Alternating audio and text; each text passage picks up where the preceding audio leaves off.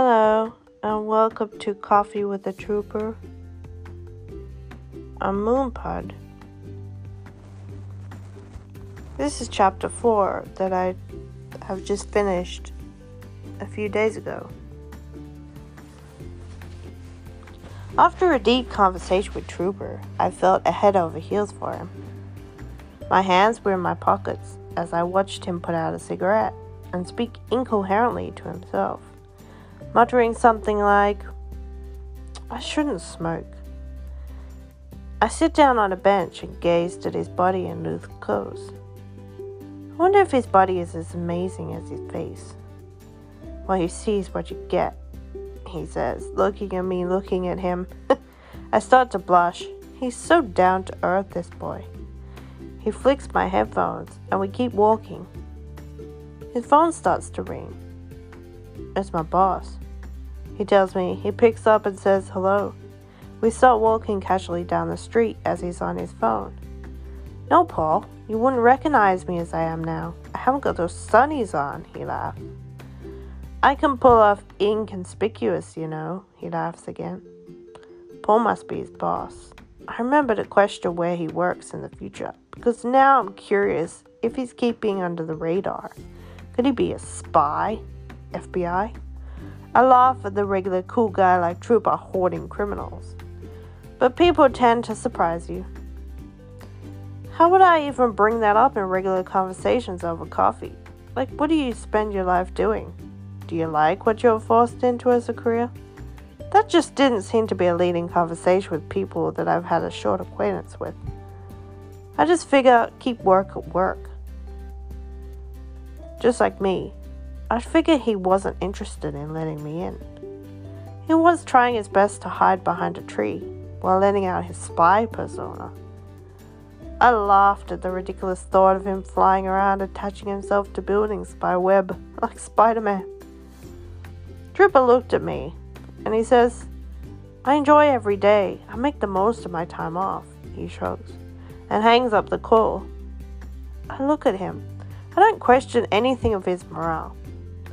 A private call out of respect of his privacy. My eyes must be glittering. Though, because he's the most intelligent, caring, and generous guy in my eyes. Especially when he agreed to have coffee with me and offered to pour a lady a glass of water coming from a summer's day on a run, needing her thirst quenching. I'll never forget his generosity today, and I've never met anyone so selfless in a long time. His voice was so calm and collected, like he had everything set up in his life the way he wanted. Like he never had a problem he couldn't fix a day in his life. Like he never let a day of stress taunt him. He enjoyed his days and really made the most of his time off. He had told me earlier that I tend to agree that's what I would do too. He looks over at me playing with the fuzz on his trooper hat, which he has taken off and is now in his lap. It's January now, but on February 1st I'm starting a course. I'm a student at Currawong University. I'm working through a course in the music industry field, he tells me. That's amazing, Trooper. I'm also studying that course this year. What? R- really? He stammers. Same university? Yes. I'm completely on board now, says Good Ship Trooper. Wherever this vessel is taking me, I'm on this journey. Aye, aye, Captain. I'm hungry, Trooper says. Me too.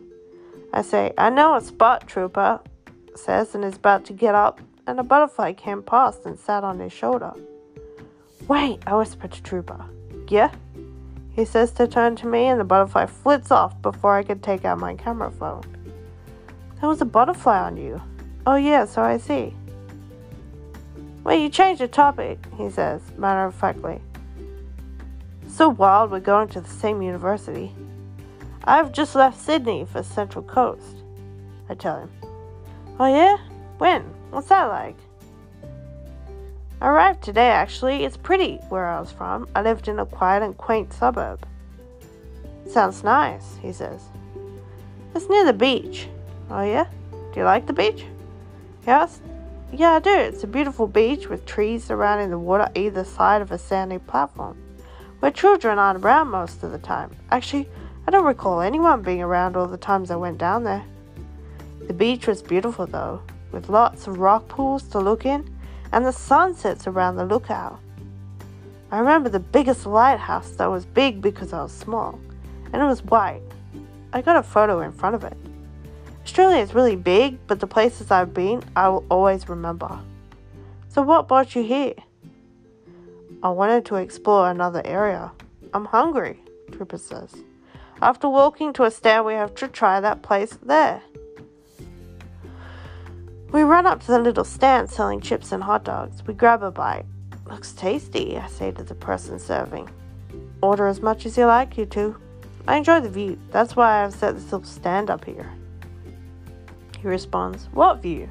I respond, I turn and behind us is a beautiful little jetty, like magic. Wow, when did that come into view? Shelby. I thought I heard my name, as I think to myself, I'm brought back into reality by trooper.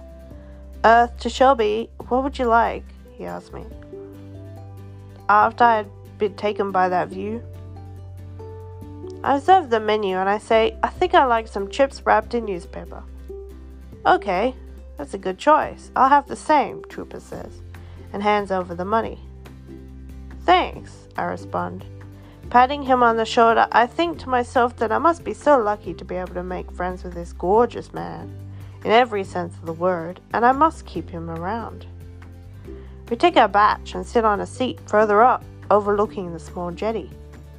It's beautiful here, I tell him. This is my favorite spot, he tells me. I offer him a baked delicacy I picked up earlier for home. I tell him how we used to make chip buddies in Australia. He's curious and says he'll try it. I only meant putting some chips in bread rolls or making a sandwich. He enjoys it. Never had this before, he says, and chows down. I punch him playful like and tell him he owes me, jokingly, and he laughs. We settle on a bench after our meals and we watch a boat moor itself in the jetty, and the captain looks at us. Nice day for a swim, he tells us. Yeah, mate, Trooper responds. Where'd you just come from? Out fishing with my mate, he responds. We caught a snapper for dinner. Oh, dang, that's a biggie. Trooper must be a fisherman, I think. Trooper says, What was the fishing like out there? My friend caught a bunch. We had a net for his catch. I jumped about aboard his dinghy, and I was holding the net out for him so he might have this. Let me have this guy for tea. Oh, that's a life, I exclaim. Trooper agrees. Here, take my fish, mate. The captain hands over their catch. Nah, it's okay, so I'm going home. It's been a long day. Okay, sir. Have a good one. He leaves us to our business. He seemed like a lovely young man, Trooper. How you doing today? Are you tired? He asked me.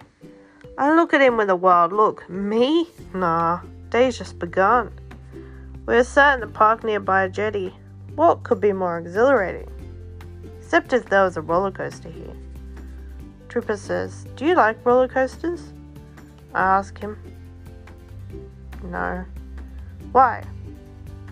I reply. When you're my thrill ride, why would I need more? Trooper looks bewildered. Highly recommend the wild ride that is Shelby Moor, he replied, and I laughed loudly. Are you enjoying those? I point to the batch. Yeah, I could go for more. Guys really did a lot, I learned, I said to Trooper. They're not satisfied until a third burger or a large pizza is devoured. I don't blame them. I could go for a goose moose burger, 15 pickles, and a purple plum. I like you, Trooper says, nervously trying to hide his face behind his hand. You do? I smile. Well, I like you too. There, I said it. It was out like the whirlwind that was my friend Trooper, and that's certainly a start. I was standing on the jetty looking down for some fish. Push, Trooper says, and then he laughs. He doesn't push me though, a typical Trooper. I pull him down with me and I look into his eyes. I watch the fish dart. The light blue one catches my eye. I throw him some bread. I watch him play. I enjoy watching him dart about happily after receiving the bread. He must feel good to fill his tummy. Then I think about all the animals in this place that must be hungry. And I think of the very little food they eat and receive, so they enjoy what they receive even more than we could ever. Especially because they don't have the opportunity to buy it at a store. They find natural ways. They enjoy the best of life. Whatever is around them, they let nature guide them around a garden or park. And they don't let us know their emotions. They're actually victorious, I tell Trooper. They seek the glory in the best parts of life. They will find will come to them as they are so thrilled by everything they find and discover. I'm watching Trooper hunched over with his headphones on, listening to the radio. Hey, Trooper! I whistle to him. But he doesn't hear me. He's enthralled in his music as the beat gets the best of him. Soon he's rocking away holding imaginary drumsticks, his hands moving at a rapid pace, his chips going tepid, and they are soon forgotten by his side. Then a wind comes up and washes them into the water. A mass of about 30 or so fish gather and eat them right up. It's as though they could smell them and waited for a solution. They jumped out of the water their celebration. Trooper was distracted. He was thinking about fishing, alluded to the fact that his meal just got eaten. I look at him as he gets up and looms over me. I look up, feeling his presence. Did you take my chips? He says. I laugh. No. The fish did, though. Thousands of them. The wind came up and knocked them off the jetty. Oh, dang, they were to be for my little sister. Sorry, buddy, I say. Yeah, me and her always share with each other. We're always caring and always there for each other. Our mom is in California. Here, take mine. I say, fishing mine out my backpack. Just don't take my rolls, that's my dinner. But you guys can have two as well. Oh, thanks ever so much, Shelby. Even if it wasn't your fault, that was so selfless of you. I hand him the food and give him a little kiss on the cheek. He looks at me with a half surprise, half acknowledgement of our kiss. I drew my hand up to his face and then let it down. You're a real beaut fella, trooper. I only hope I've made your day. He smiles wholeheartedly. You most certainly have, Shelby Moore. You most certainly have. And that's the end of Coffee with a Trooper Chapter 4. I hope you enjoyed the little story that I've created. See you again soon on Moonpod. Bye.